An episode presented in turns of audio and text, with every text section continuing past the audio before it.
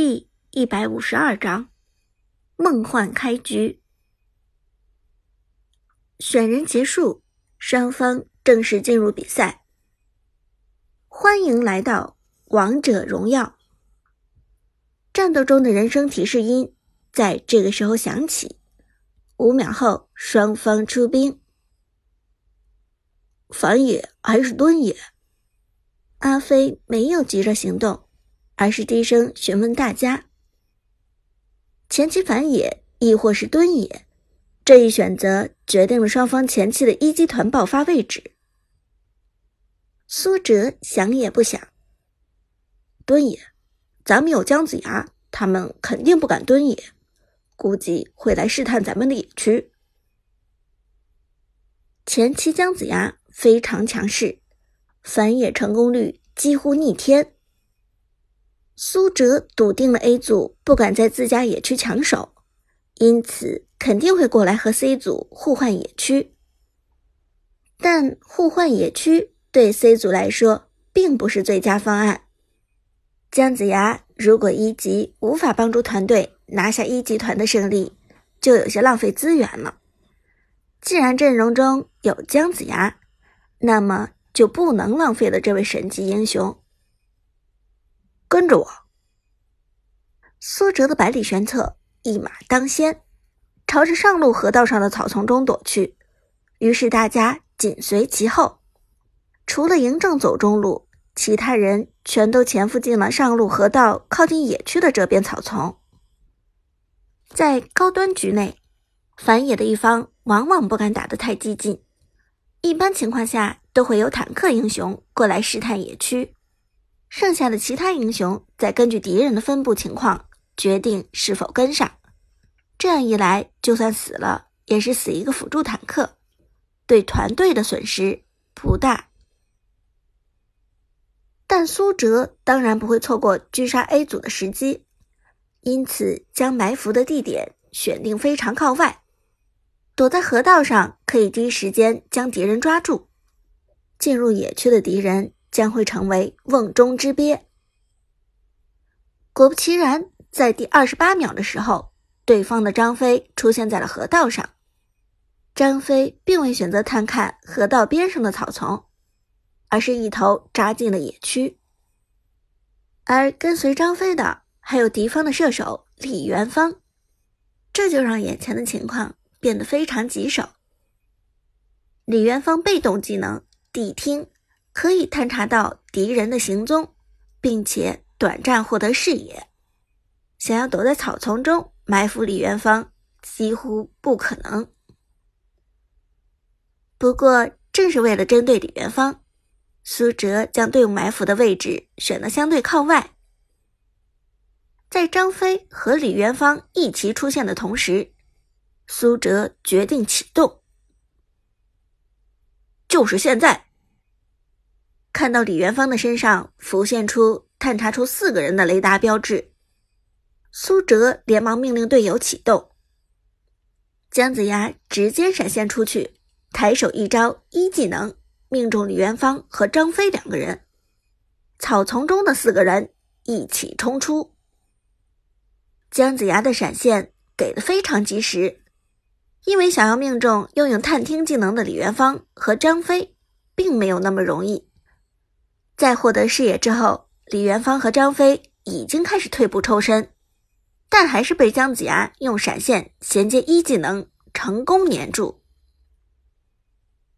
一技能不仅能够降低对方最高百分之九十的移动速度，同时还会大幅度减少敌方护甲。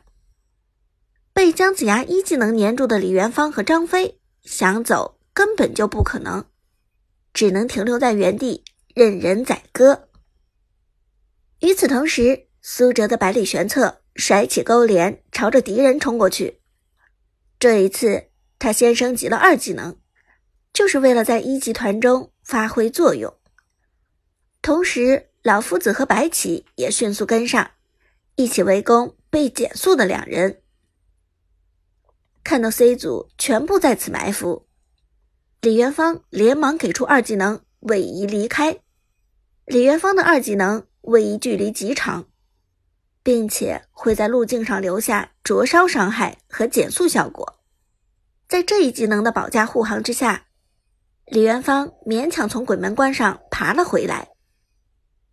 但李元芳走了，张飞却走不掉了。苏哲的百里玄策追不上李元芳，飞廉顺势套中了张飞。虽然张飞本身皮糙肉厚，但姜子牙的一技能直接将他扒下了一层皮。姜子牙一技能命中后，持续降低最高一百点护甲和魔法抗性，而这个时候打在张飞身上的任何伤害。都变成了真实伤害。要知道“真实伤害”这四个字，那可是要人命的。百里玄策一马当先，三下普攻打出暴击，搭配了十枚无双的百里玄策，一级暴击伤害就已经接近一千，这已经足够致命。而张飞身边的姜子牙和老夫子紧随其后。补充伤害，短短几秒钟之后，坦克张飞就倒地身亡。First blood，一血诞生。亲手拿下人头的百里玄策瞬间升到了二级，这与姜子牙的被动也不无关系。而此时，中路的嬴政也开始包抄过来，在对面野区与河道的交界处。缠住了位移离开的李元芳，A 组丢了一血，显然准备就此离开，但苏哲却得理不饶人，趁势向对方野区入侵，拿下人头的百里玄策触发被动，移动速度快到惊人，而对面的李元芳根本没有走远，被百里玄策几步就追到。二技能给出，百里玄策在对方河岸上套中李元芳。一技能拉扯近双方距离，远程状态下勾连，远端打出减速效果，让对面的李元芳极难逃逸。看到李元芳被粘住，A 组终于慌了，老 K 的周瑜连忙冲过来支援，却被嬴政一招一技能给封住了走位。这时，A 组的曹操和李白也围过来帮忙。死掉张飞后，再死掉李元芳，那么就真的太伤了。可触发了被动的百里玄策疯到癫狂，短短一眨眼的功夫，就对着李元芳打出了六下普攻。在十无双的恐怖暴击之下，李元芳根本扛不住百里玄策的六下普攻，更何况。前几下攻击时，姜子牙的一技能持续效果还没有结束，打出来的简直就是真实伤害。Double kill，闪电般收割，百里玄策又拿下了李元芳的人头。此时被动仍在继续，连杀两人的百里玄策简直不讲道理。而百里玄策在斩杀李元芳的过程中。并未施展二技能二段，二技能二段会增加飞廉的 CD 时间，这对于他施展下一次捕猎会有影响，打断百里玄策的节奏。而狩猎状态下，李元芳死亡，百里玄策的二技能瞬间刷新，勾连再次挥舞，苏哲冲向了宿命的敌人李白。上一场小浪的李白豪取五杀，这场苏哲要让他连发育都发育不起来。有了被动加速和飞廉加速的百里玄策，几乎像是在飞，没有任何人能比得过他现在的速度。看到这一幕，小浪连忙操纵李白以二段位移穿墙，躲回到中路线上。他可没有傻到和现在的百里玄策硬碰硬的地步。而李白跑了，现场只剩下曹操。曹操也连忙施展位移，准备掉头离开。可惜的是，曹操的位移比李白位移的距离要短，而且前摇后摇都太长。一段位移刚刚落地，曹操就已经被苏哲的神预判给勾中了。二技能二段直接甩出，曹操直接甩了回来。落地后的苏哲用百分之一百五的攻速打出爆炸伤害，毫不留情的送走曹操。Triple kill，开局三杀。敦野的百里玄策配合姜子牙，直接拿下三杀。如果小浪的李白和老 K 的周瑜不是猥琐躲在塔下，那么这一场的一级团结果不堪设想。打疯了的百里玄策输出爆表，触发被动之后战撸无敌，漂亮！在苏哲打出梦幻开局之后。队友们纷纷兴奋高呼：“三个人头！”比赛刚刚打了一分钟，苏哲就拿下了三个人头。苏哲赛前说的没错，这的确是一场碾压。